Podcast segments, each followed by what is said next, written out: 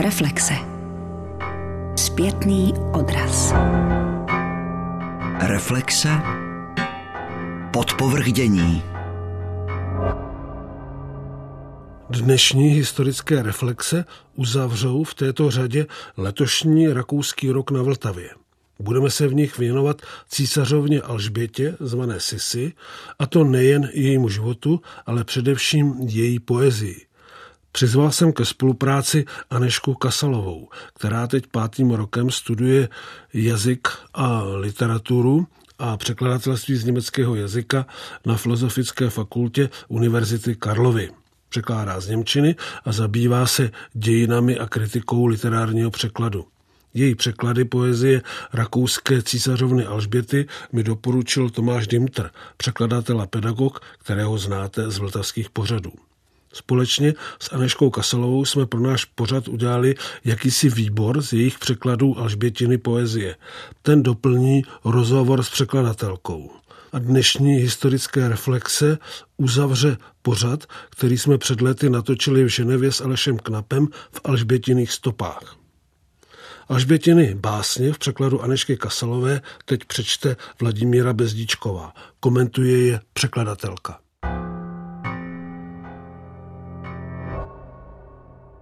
Roku 1951 doputovala k švýcarskému spolkovému prezidentovi schránka, v níž byla ukryta písemná pozůstalost císařovny Sisi. Svazek veršů v rukopise a 2 tištěné básnické cykly. Písně Severního moře a Zimní písně. Schránka byla opatřena tímto dopisem. Milá budoucí duše, předávám ti následující spisy. Diktoval mi je mistr a byl to on, kdo také určil jejich cíl. A sice, že mají být zveřejněny po uplynutí 60 let od roku 1890, aby posloužili odsouzeným v politických procesech a jejich rodinám. Protože štěstí, mír a svoboda budou na naší malé hvězdě za 60 let stejně tak málo doma jako dnes. Usídlí se snad někde jinde? To ti dnes nemohu říct. Možná, až budeš číst tyto řádky. Zdravím tě srdečně, neboť vím, že jsi duše dobrá. Titánie. Psáno uprostřed léta roku 1890 v uhánějícím vlaku. Alžbětino přání bylo vyplněno alespoň do té míry, že rodina jejího bratra Karla Teodora zaslala onu tajemnou schránku do Bernu v určený čas. Zda však básně skutečně posloužily politickým odsouzencům a jejich rodinám, to zůstává otázkou. Koho měla Sisi na mysli, když psala Milá budoucí duše? Proč místem zveřejnění jejich spisů měla být právě republika? Proč ne Sisi, ale královna víl Titanie? Až naplní se můj čas, chci na úpatí pláže obrátit svoji tvář k předrahé pláni moře. Vlny mě zvolna zahrnou milým posledním vzdychem, jímž kloži vášnivě se zvou nevěsta se ženichem. A vniknu do vod nad nejtemnějším dnem, kde bez dechu se skloní vlna před tichem. Obraz ve snu. Zdálo se mi dnešní noci, jak vlnobytím kráčí pán. V týle měl hvězdu večernici a rozsvěcel mořským temnotám. Bůh je vším. 28. dubna. Vstříc kráčím boží záři a Jehovovu stínu, sama se vrhám tváří u moře jeho na písčinu. On, vdechovaný v éteru, v modlitbách zvaný vším, skrytý do vlny úderu, s odvahou čelí vichřicím. Jak plachtu bílou obzor do náruče vzal, tak toužím spočinout. Jak hřebce z pěny racek smavě osedlal, tak i já chci usednout. V přístavu rybář kotvu těžkou pozvedal a připraven je plout. Jen mé vlastní touhy kýl kam vposled obrátím, nevím. Svoboda. Nejčastěji skloňované slovo v císařovniných básních. Alžbětou právě tak vytoužená, jako dvorem potlačovaná. Přes veškeré útěky do otevřené krajiny, cesty k moři a do hor, zůstala tato svobodomyslná žena vězněm svého postavení až do konce života. Ač si vydobila poměrně velkou volnost, neopomeňme její dlouhé pobyty v cizině, kde mnohdy trávila i polovinu roku. Byla stále v doprovodu dvorních dam a pod dozorem zvědů jeho císařského veličenstva. Tuto obtěžující přítomnost dvorského personálu jí zpestřovala celá řada učitelů a předčítačů, které si císařovna zvala k úkonům, jako bylo například česání. Takto se naučila maďarsky a řecky a vyslechla nesčetné množství přednášek o antické mytologii. Není tedy divu, že v době, kdy se ze zdravotních důvodů musela vzdát svých sportovních zálib, začala s mimořádnou intenzitou pěstovat poezii. V jejich verších vidíme silnou touhu po spojenectví na cestě ke svobodě. Jedním z takových spojenců ducha pro ní byl německý básník Heinrich Heine. Zaposloucháme-li se do císařovněných básní namířených proti dvorské morálce, nemůžeme si nevšimnout satirického tónu, který byl vlastní právě tomuto mistrovi, jak Alžběta zesnulého Heina oslovovala. Tehdy, jak v Credo Poncius, já vešla do jha rodiny. Leč tomu právě uniknout byl úmysl jediný. V cizí hnízdo nastrčena tajně matkou volností.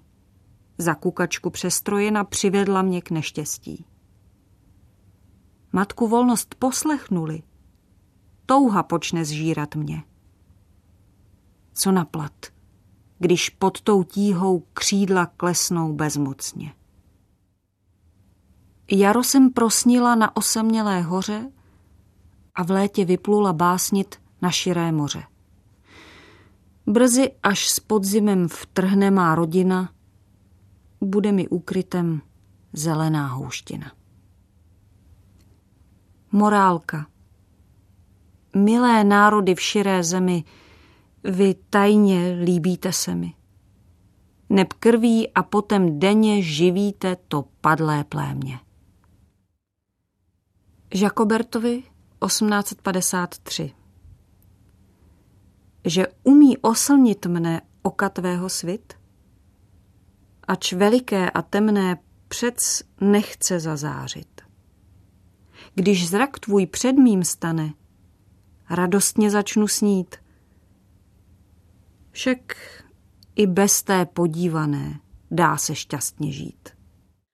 Nebyla to ale jen vnitřní revolta a kritický postoj vůči monarchii, co přivádělo Sisi k básnění.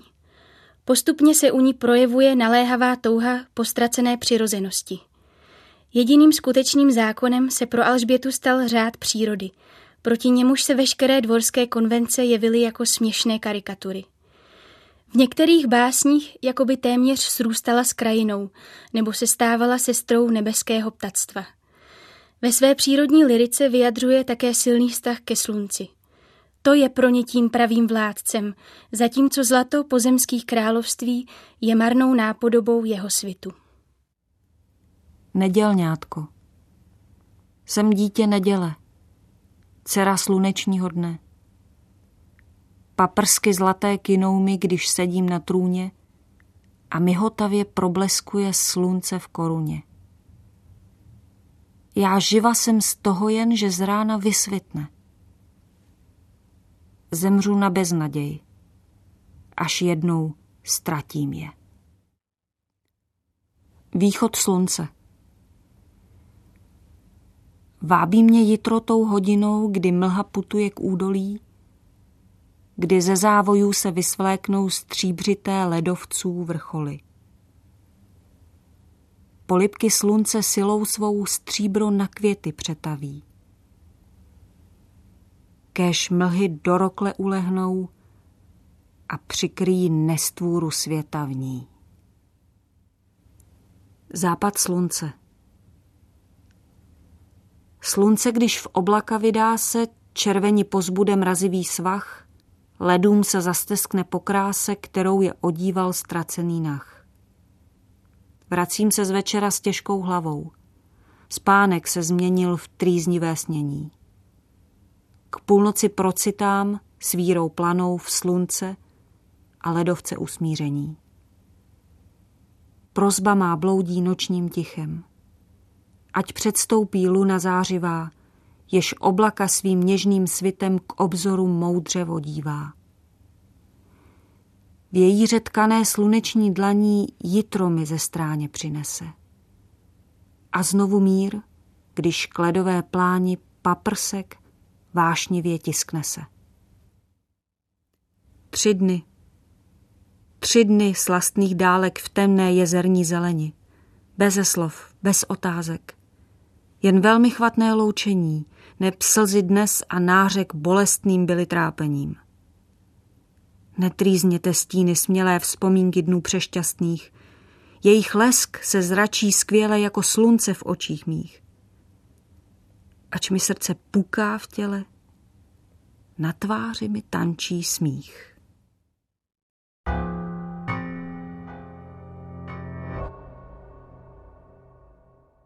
V úvodu těchto historických reflexí přečetla Vladimíra Bezdíčková básně císařovny Alžběty v překladu Anežky Kasalové. V rozhovoru s Anežkou Kasalovou jsem se nejdříve zeptal, jak se dostala k císařovnině poezii. K Alžbětině poezii mě přivedl Vítek Kremlička, což je český undergroundový básník. Zní to paradoxně, že undergroundový básník má rád císařovnu Sisi. On ji velmi obdivuje a dokonce jí věnoval i několik svých básní ve sbírce Tibetiana. Ovšem neumí německy, tak mě požádal, jestli bych se nechtěla její poezí zabývat.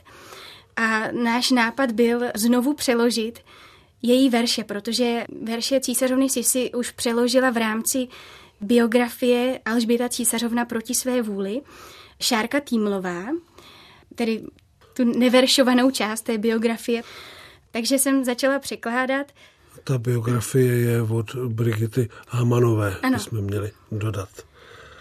A ty básně jsou pro vás klíčem poznání Alžbětiny osobnosti? Samozřejmě to je otázka, protože se zabývám studiem literatury a obecně literární otázkou je, jestli vůbec může být text vlastně klíčem k poznání autora.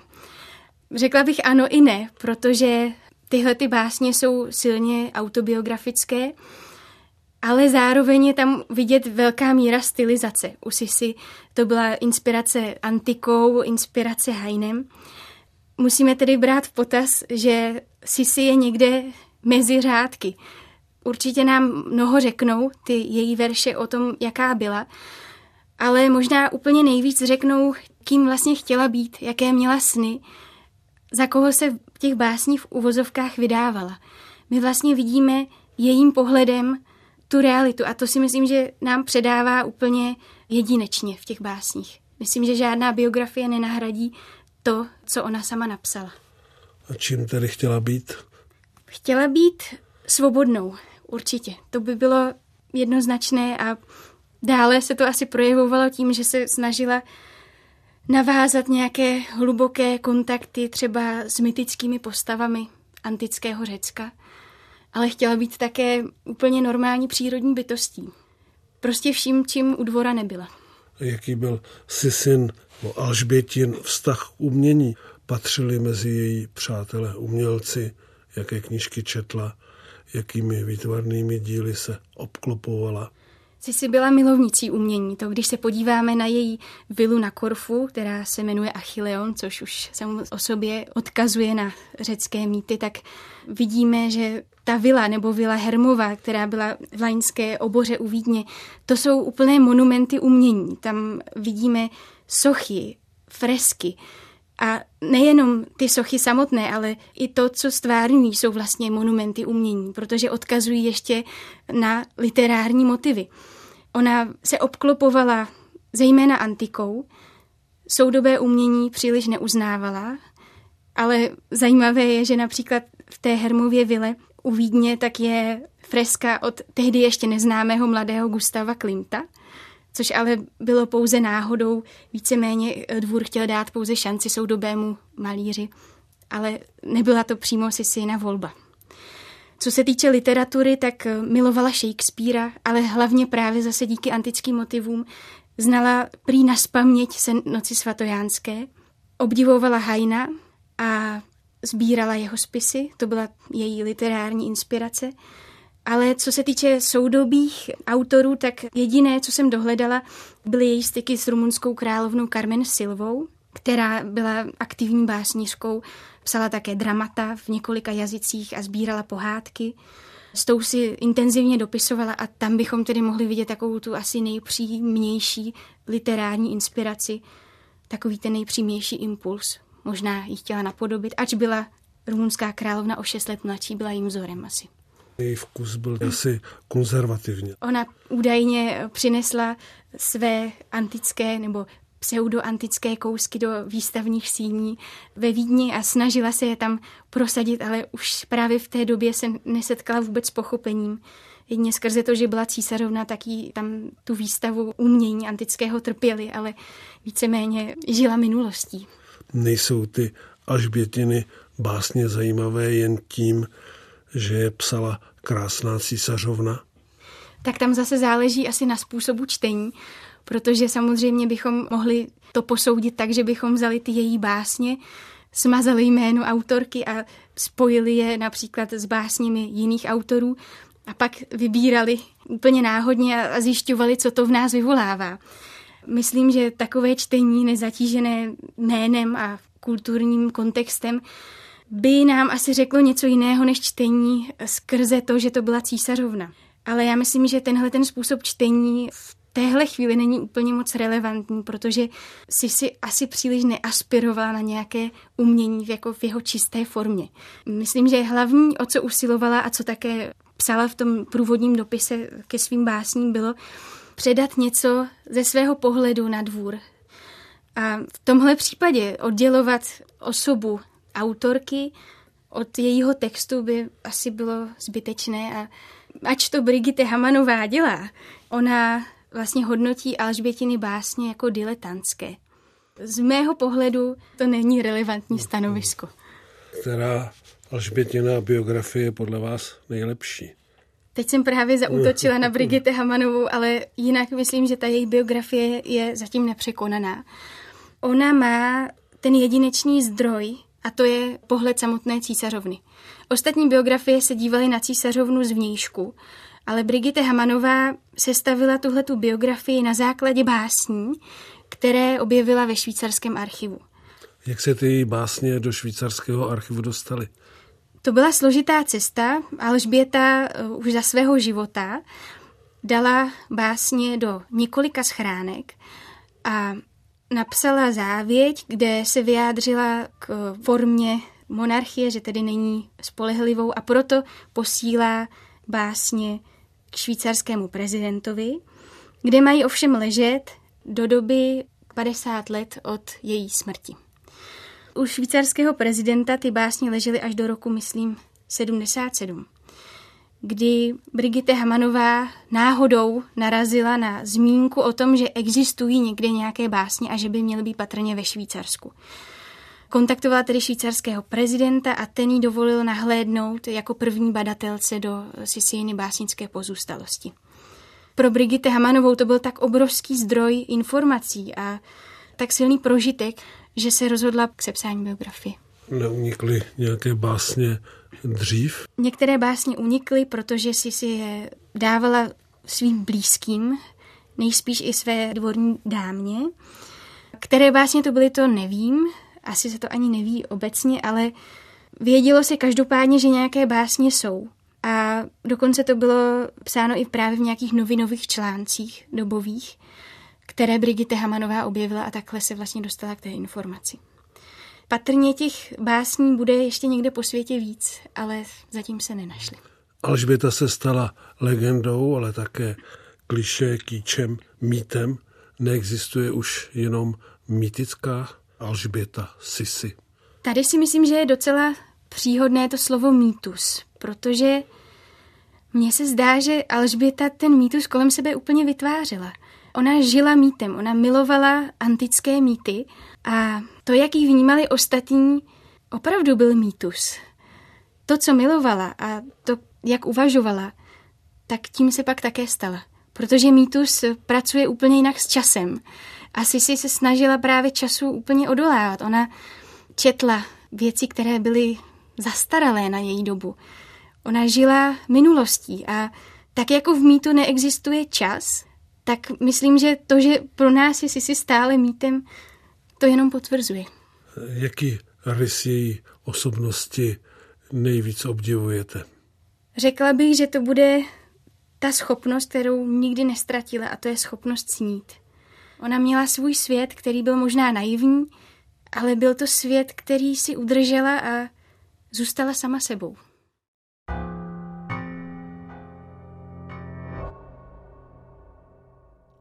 V roce 2004 jsme s Alešem Knopem natočili v Ženevě pořad, který jsme nazvali Začátky a konce v hotelu Beau Rivage. Při jeho natáčení jsme se především zajímali o poslední den života císařovny Alžběty. Ukázky z knihy Brigitte Hamanové Alžběta, císařovna proti své vůli, čte Rudolf Pelar. Text překladu Ota Sládek.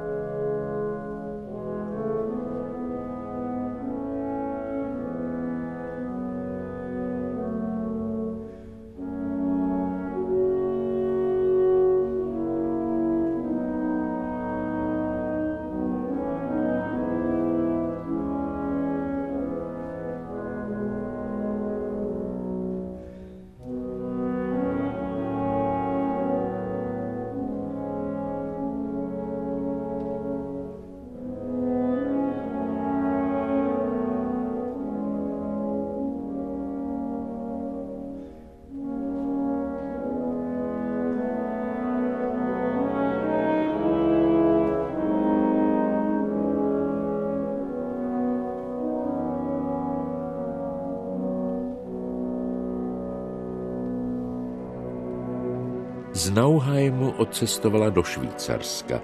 Valérie si zapsala toto.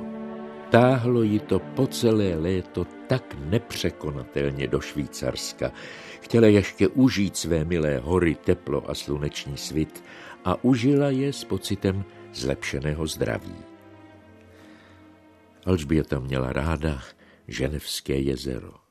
Má úplně barvu moře, úplně jako moře, napsala. Ze všech švýcarských měst dávala odjakživa přednost Ženevě. Je to mé nejmilejší místo, protože tu chodím úplně ztracena mezi kosmopolity. Dává to iluzi o skutečném stavu bytostí, řekla jednou Christomanovi, který pilně zaznamenával každou její větu. Alžbětina záliba ve Švýcarsku, kde také uložila nikoli nepatrné soukromé jmění a svoji literární pozůstalost, se vyhranila až v posledních letech. V 80. letech napsala ještě značně distancované verše a narážela na švýcarské svobodomyslné právo azylu pro anarchisty. Švýcaři, vaše hory září. Hodinky přesně ukazují.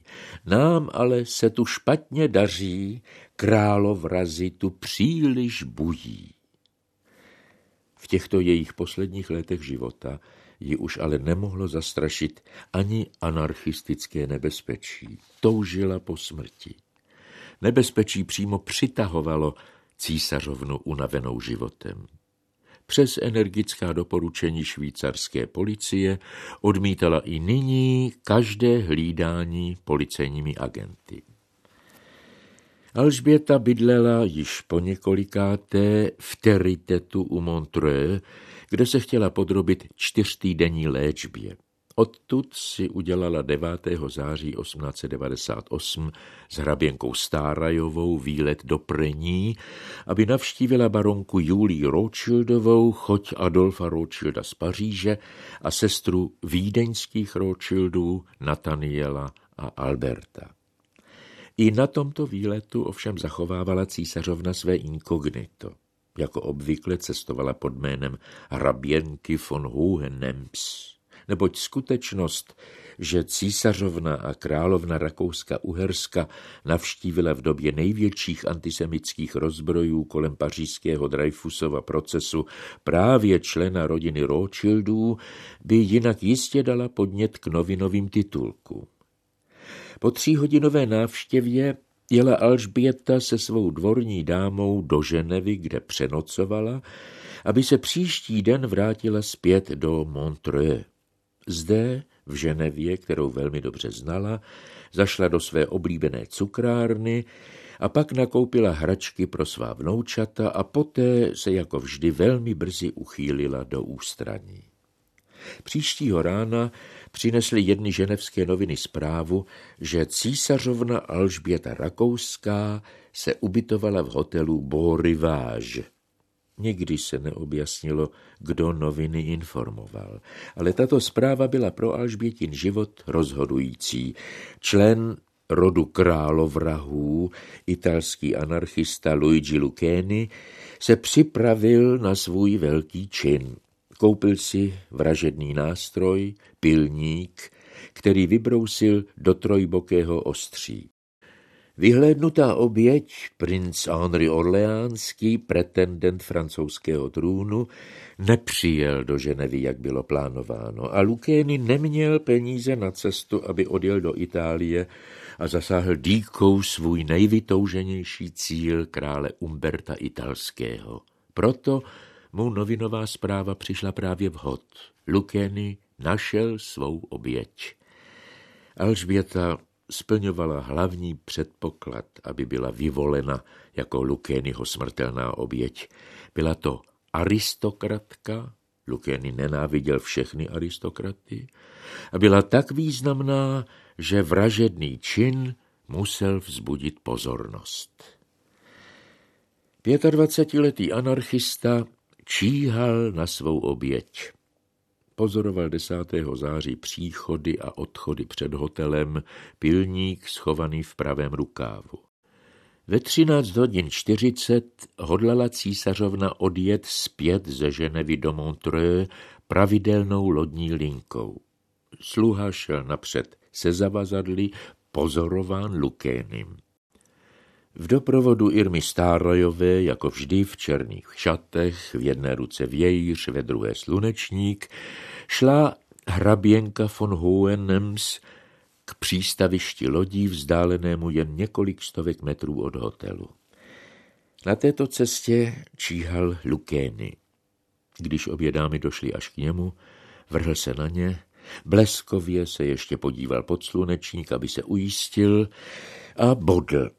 Předem se v anatomickém atlasu důkladně poučil, kde sídlí srdce, a zasáhl přesně.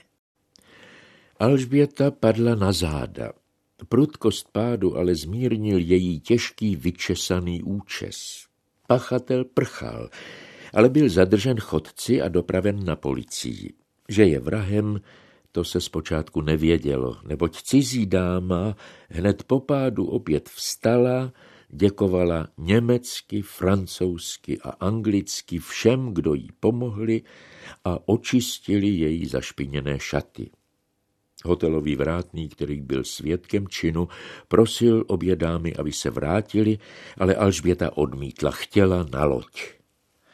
Protože doba odplutí se blížila, šly dámy rychlým krokem k přístavišti. Alžběta se otázala maďarsky hraběnky Stárajové, co ten muž vlastně chtěl. Hraběnka Stárajová odpověděla, ten vrátný? Alžběta, ne, ten druhý, ten strašný člověk. Já nevím, veličenstvo, ale je to jistě podlý zlosin. Snad mi chtěl vzít hodinky, uvažovala císařovna. Dámy ušly asi 100 metrů od místa činu k lodi. Teprve na lodi, která hned vyplula, se Alžběta zhroutila. Soudilo se, že jde o mdlobu z utrpěného leknutí.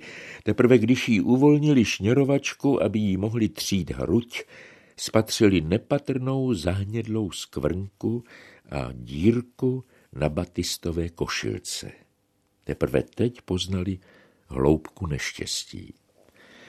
Informovali kapitána, ani on nevěděl, že mezi pasažéry je rakouská císařovna. Loď spěchala zpět. Z vesel a lehátek vyrobili provizorní nosítka, uložili na ně císařovnu a spěšně ji nesli zpět do hotelu. Tam mohl lékař už jen konstatovat smrt.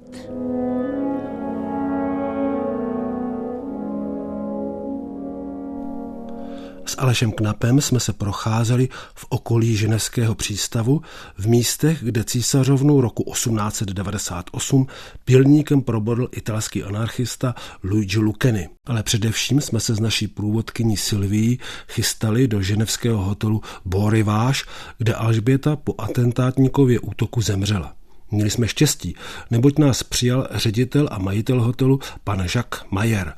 Hotel založilo v roce 1865 pradědeček současného ředitele a jeho babička ošetřovala umírající císařovnu. Ptali jsme se samozřejmě i hned na Sisi, ale pan Mayer chtěl napřed mluvit o něčem jiném. Je vais tout de suite dévier sur un autre sujet. Je vous reçois aujourd'hui dans un salon qui est dédié à Thomas Gierek Masaryk. Parce que vous le savez peut-être, la République, on n'en parle plus aujourd'hui, mais la République tchécoslovaque avait été créée ici, signée au mois de novembre 1918, ici à Beau Rivage. Hned přejdu k jinému tématu. Přijímám vás dnes v salonu, který je dedikován Tomáši Garrigu Masarykovi. Jistě víte, i když se o tom dnes už příliš nemluví, že Československá republika byla vytvořena právě zde. Listina byla podepsána v našem hotelu Beau Rivage v listopadu 1918 v místnosti, která se nachází ve druhém poschodí. Chtěli jsme zachovat památku oné události a proto byl v roce 1923 zařízen tento salon. Vznik Československé republiky je věcí novější než to, co se odehrávalo za Rakousko-Uherska, a tedy i než návštěvy císařovny Sisi. Ta pobývala v hotelu Beau Rivage několikrát, hlavně v roce 1897, kdy tu strávila celý týden, a v roce 1898, kdy přijela jenom na velice krátký čas za baronkou Rothschildovou. To byla také její poslední návštěva, na které byla cestou z hotelu přepadena a smrtelně zraněna.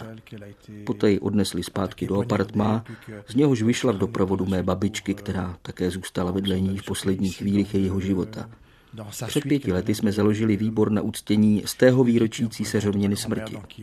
Viditelným výsledkem této aktivity je socha císařovny umístěná naproti hotelu. Créer un comité pour commémorer le 100e anniversaire du décès de l'impératrice. Et la trace visible aujourd'hui, c'est une statue qui est érigée en face de l'hôtel à sa mémoire. Vyprávěla vám vaše babička o tom, co se tenkrát událo? Elle est morte quand j'avais 5 ans, elle a évidemment raconté cette histoire, mais elle a surtout laissé un récit. Babička zemřela, když mi bylo 5 let. Určitě příběh vyprávěla, ale především po sobě zanechala jeden text.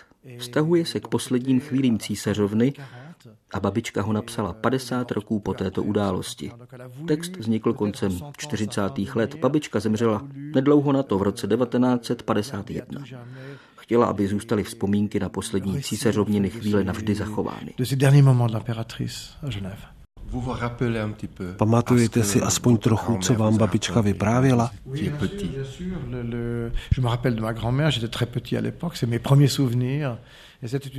Samozřejmě vzpomínám si na babičku. Tenkrát jsem byl velice malý a k ní se mi vážou mé první vzpomínky.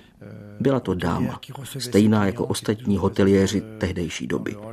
Přijímala osobně své zákazníky. Neustále byla přítomna v hotelové hale a po dobu více než 50 let řídila hotel doslova železnou rukou, jak se to tenkrát dělalo. Dá se srovnat klientela hotelu v tehdejší době s klientelou, která sem přijíždí dnes? C'est difficile parce que la clientèle de l'époque, je dirais il y a certains points de comparaison.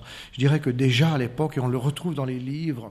Je to složité, protože tehdejší klientela, ale počkejte, možná, určitá možnost srovnání tu je. Máme knihy hostů, které jsou vedeny hned od začátku, od roku 1865. Už tehdy vidíme, že klientela byla velice kosmopolitní. Byli tu lidé, kteří přijeli z Filadelfie, z Los Angeles, ze Sankt Petěrburku, tedy opravdu zdaleka. Už tehdy se hodně cestovalo. Ale je jasné, že cíl jejich cesty byl jiný, než je tomu u těch, kteří přijíždějí dnes. Tenkrát cestovala především elita, politická, sociální, a byli to lidé, kteří často přijížděli na poměrně dlouhou dobu. Cestovalo se, jako například císařovna Sisi, s početným doprovodem, který tvořilo 10 až 20, někdy i více lidí. Mnozí klienti přijížděli se svým vlastním personálem.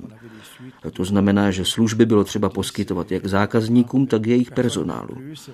Vzpomínám si, že když jsem byl dítě, ještě tu existovala zvláštní jídelna pro personál našich klientů. Dnes mají sice někteří naši hosté svého vlastního tajemníka, svého řidiče, ale přece jenom je to oproti minulosti rozdíl. Dnešní klientela je diplomatická, pak jsou tu klienti soukromí a ti, kteří přijíždějí do Ženevy služebně z profesionálních důvodů. Donc il faut également, mais c'est quand même moins fréquent. La clientèle aujourd'hui, à part la clientèle diplomatique, qui représente une clientèle importante, une clientèle privée, et aussi une clientèle d'affaires ou une clientèle qui vient pour des raisons professionnelles ici à Genève. Kdo z dalších významných hostů pobýval zde v hotelu? Koho si kromě Sisi a Masaryka považujete? Une personnalité dont la visite m'a beaucoup touché, c'est le président Václav Havel, qui est venu il y a quelques années, et il est venu pour visiter la suite de où a été signé l'acte de naissance de la République tchécoslovaque. Osobnost, jejíž návštěva na mě hodně zapůsobila, byl prezident Václav Havel. Před několika roky se přijel podívat na apartmá, ve kterém byl podepsán, abych tak řekl, rodný list Československé republiky. Už nevím přesně, ve kterém roce to bylo, ale vzpomínám si, že za několik let mělo Československo slavit kulaté výročí. Řekl jsem mu, pane prezidente, za několik roků tu určitě zorganizujeme slavnost, abychom připomněli vznik vaší republiky. Havel mi odpověděl, že pokud něco uspořádáme, určitě přijede. Bohužel, dějiny rozhodly jinak a obě země se osamostatnily.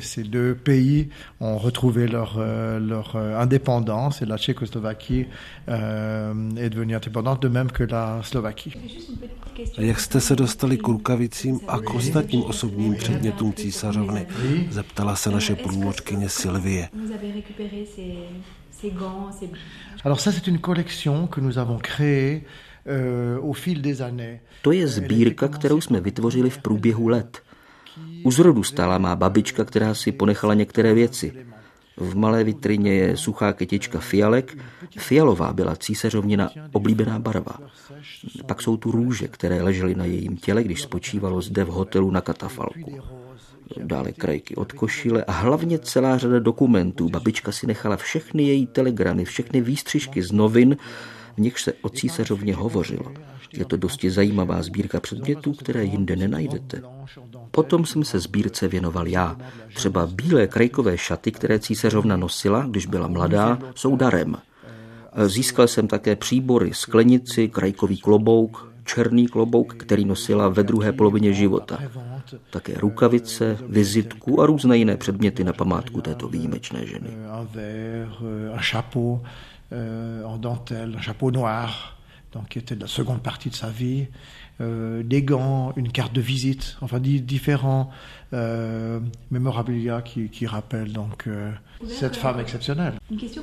Císařovna také jezdívala do Montreux.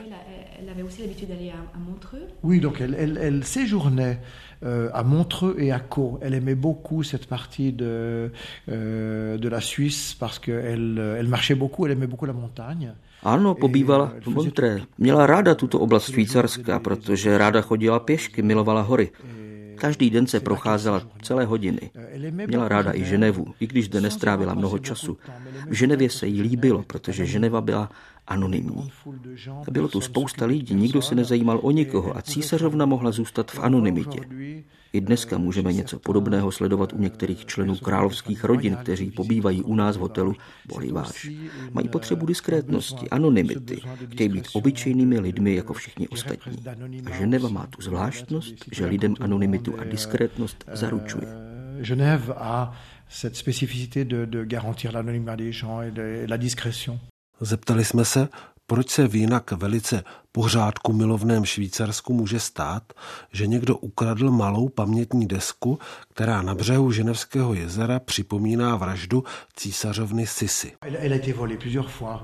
Cette plaque, elle a été soit volée, soit vandalisée. J'ai ramassé une plaque en cuivre. Ta pamětní deska už byla ukradena několikrát. Buď ukradena nebo zničena vandaly. Kromě toho jsem například našel měděnou desku, kterou kdo si přidělal na původní pamětní desku a na které stál jakýsi text naprosto anarchistického znění.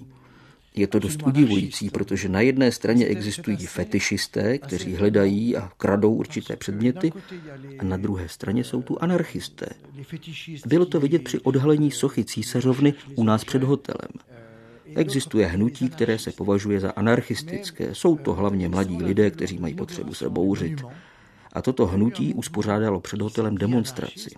Odhalení sochy se zúčastnily významné osobnosti, představitelé rodiny Habsburků, ale zároveň tudy táhl průvod demonstrujících pseudoanarchistů. Jelikož jsem hluboce přesvědčen, že císařovna Elizabeth byla v jistém smyslu také anarchistka, říkal jsem, to je přece vynikající. Císařovně se podařilo najednou, ve stejnou chvíli, na stejném místě sjednotit monarchisty i anarchisty.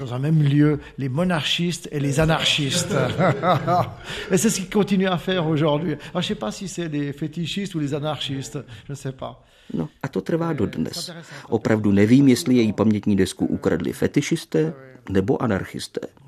I když odhlédneme od legendy, která ji provází, Sisi je v každém případě naprosto fascinující osobnost, která by si zasloužila mnohem více pozornosti, než se jí dnes věnuje. Vous avez vu la statue? Oui. C'est ça. C'est un artiste, il est écossais. Je crois qu'il est écossais d'origine britannique. Philip Jackson. Viděli jste její sochu? Autorem je umělec, tuším, původem ze Skotska. Je to Brit, Philip Jackson, který už vytvořil celou řadu soch známých osobností v Anglii i jinde. Je autorem třeba sochy Winstona Churchilla a mnoha jiných. Má cit pro zobrazení osobností veřejného života. Požádali jsme ho, aby socha, kterou vytvoří, nebyla reprodukcí císařovně na zevnějšku, ale aby byla spíše výkladem, interpretací charakterových vlastností císařovny.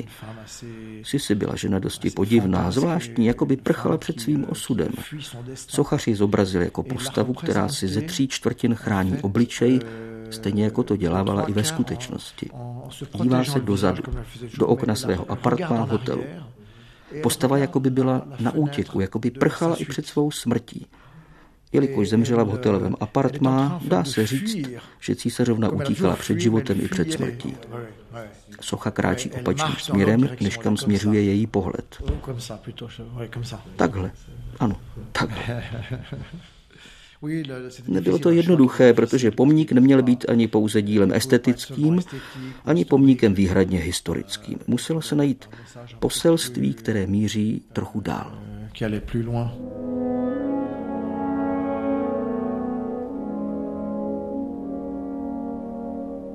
Alžběta zesnula bez bolestí.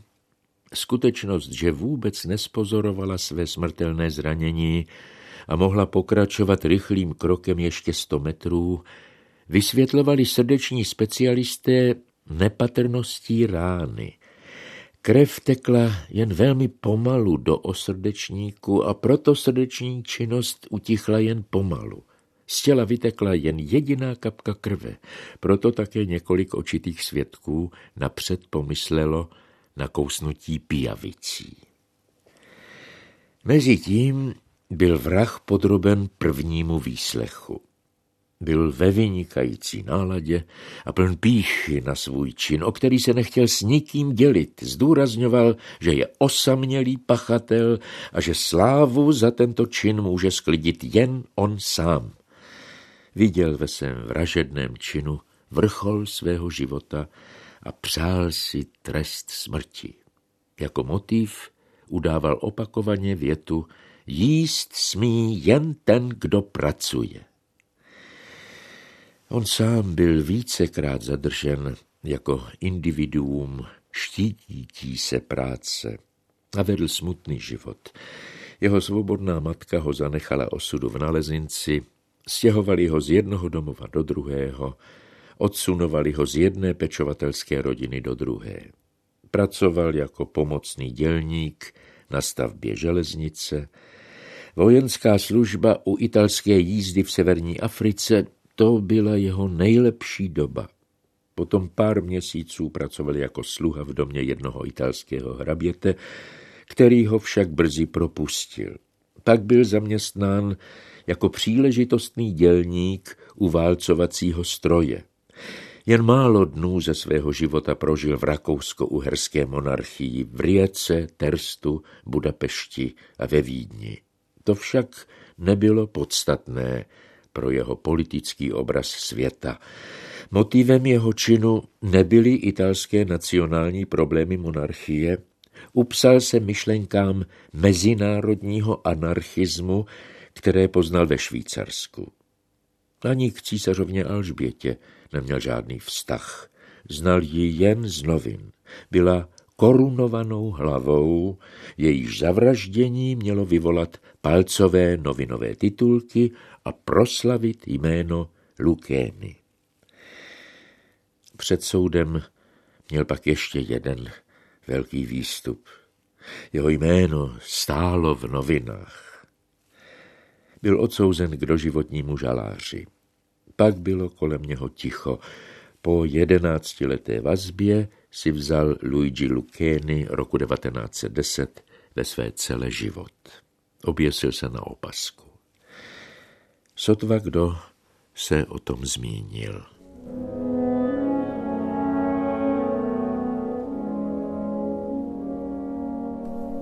S Alešem Knapem jsme v hotelu Beau Rivage navštívili i pokoj, ve kterém Sissi obvykle pobývala a ve kterém také zemřela. Interiér pokoje byl upraven, ale zachoval si stejnou atmosféru. Několik původních předmětů se nachází ve vitríně na chodbě. Pokoj se pronajímá. Jedna noc tu stojí 3300 švýcarských franků. Přímo v hale hotelu Beau Rivage u vodotrysku Aleš Knap přečítal z knihy o Sissi, kterou sebou měla naše průvodkyně Sylvie. L'impératrice et la suite se sont installées à l'hôtel Beau Rivage. Au total 11 personnes escortent la souveraine et leur nom. Císařovna a její svita se ubytovali v hotelu Beau Rivage. Pozdě odpoledne císařovna navštívila několik cukráren na nábřeží. Špatně se vyspala, protože ji rušil italský zpěvák, jehož hlas pronikal do místnosti otevřeným oknem. 9 hodin oznamuje svůj program komorné. 11 hodin jdu do města poslechnout si nový orchestrion. V určenou hodinu se obě ženy vydají do obchodu s hudebními nástroji Becker v ulici Bonivár. Orchestrion uvedený do chodu hraje árie z Carmen, Rigoleta, Lohengrína a hlavně Tannhäusera, který byl císařovninou oblíbenou operou. Císařovna dává přednost koupi mechaniky staršího typu Ariston, jehož zvuk je ostřejší, ale přesnější. Spolu s 24 válci ji chce věnovat své dceři Valerii jako dárek do zámku Valzé.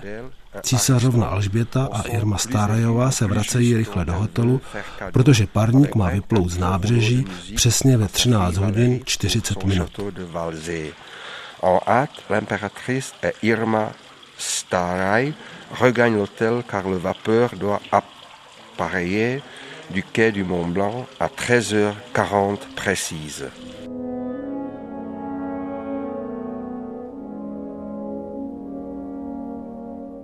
Tato násilná smrt v Ženevě vyvolávající pozornost byla vykoupením pro hluboce nešťastnou, duševně chorou a tělesně slabou ženu. Jejíž odchod sotva kde zanechal prázdnotu. I když šok zprávy o smrti byl pro uší rodinu dosti zlý, utěšila se ku příkladu arcivévodkyně Marie Valérie takto. Teď k tomu došlo, jak si to vždycky přála. Rychle, bez bolesti, bez lékařské porady, bez dlouhých úzkostných dnů starostí její rodiny. Valérie si vzpomněla na Alžbětiny verše a až budu jednou muset zemřít, uložte mě pak u moře, i na opětovnou poznámku císařovny k hraběnce Stárajové, že Ženevské jezero má úplně barvu moře. Úplně jako moře. Alžbětina básnická přítelkyně Carmen Silva nalezla pro tento konec vhodná slova, když poukázala na to, že to bylo strašné jen pro svět. Pro Alžbětu to ale bylo krásné a klidné a velké při pohledu na milovanou velkolepou přírodu, bez bolesti a v míru. Není všem lidem příjemné odevzdat svého ducha v kruhu početných truchlících a být obklopen ještě i při umírání ceremoniemi. Mnozí staví své umírání rádi na odiv. To by jí ale vůbec nebylo podobné. Nechtěla být pro svět ničím, ani v umírání. Chtěla být osamělá a nepozorovaně opustit svět, jimž tak často kráčela při hledání klidu ve své neúnavné snaze po něčem vyšším a dokonalejším.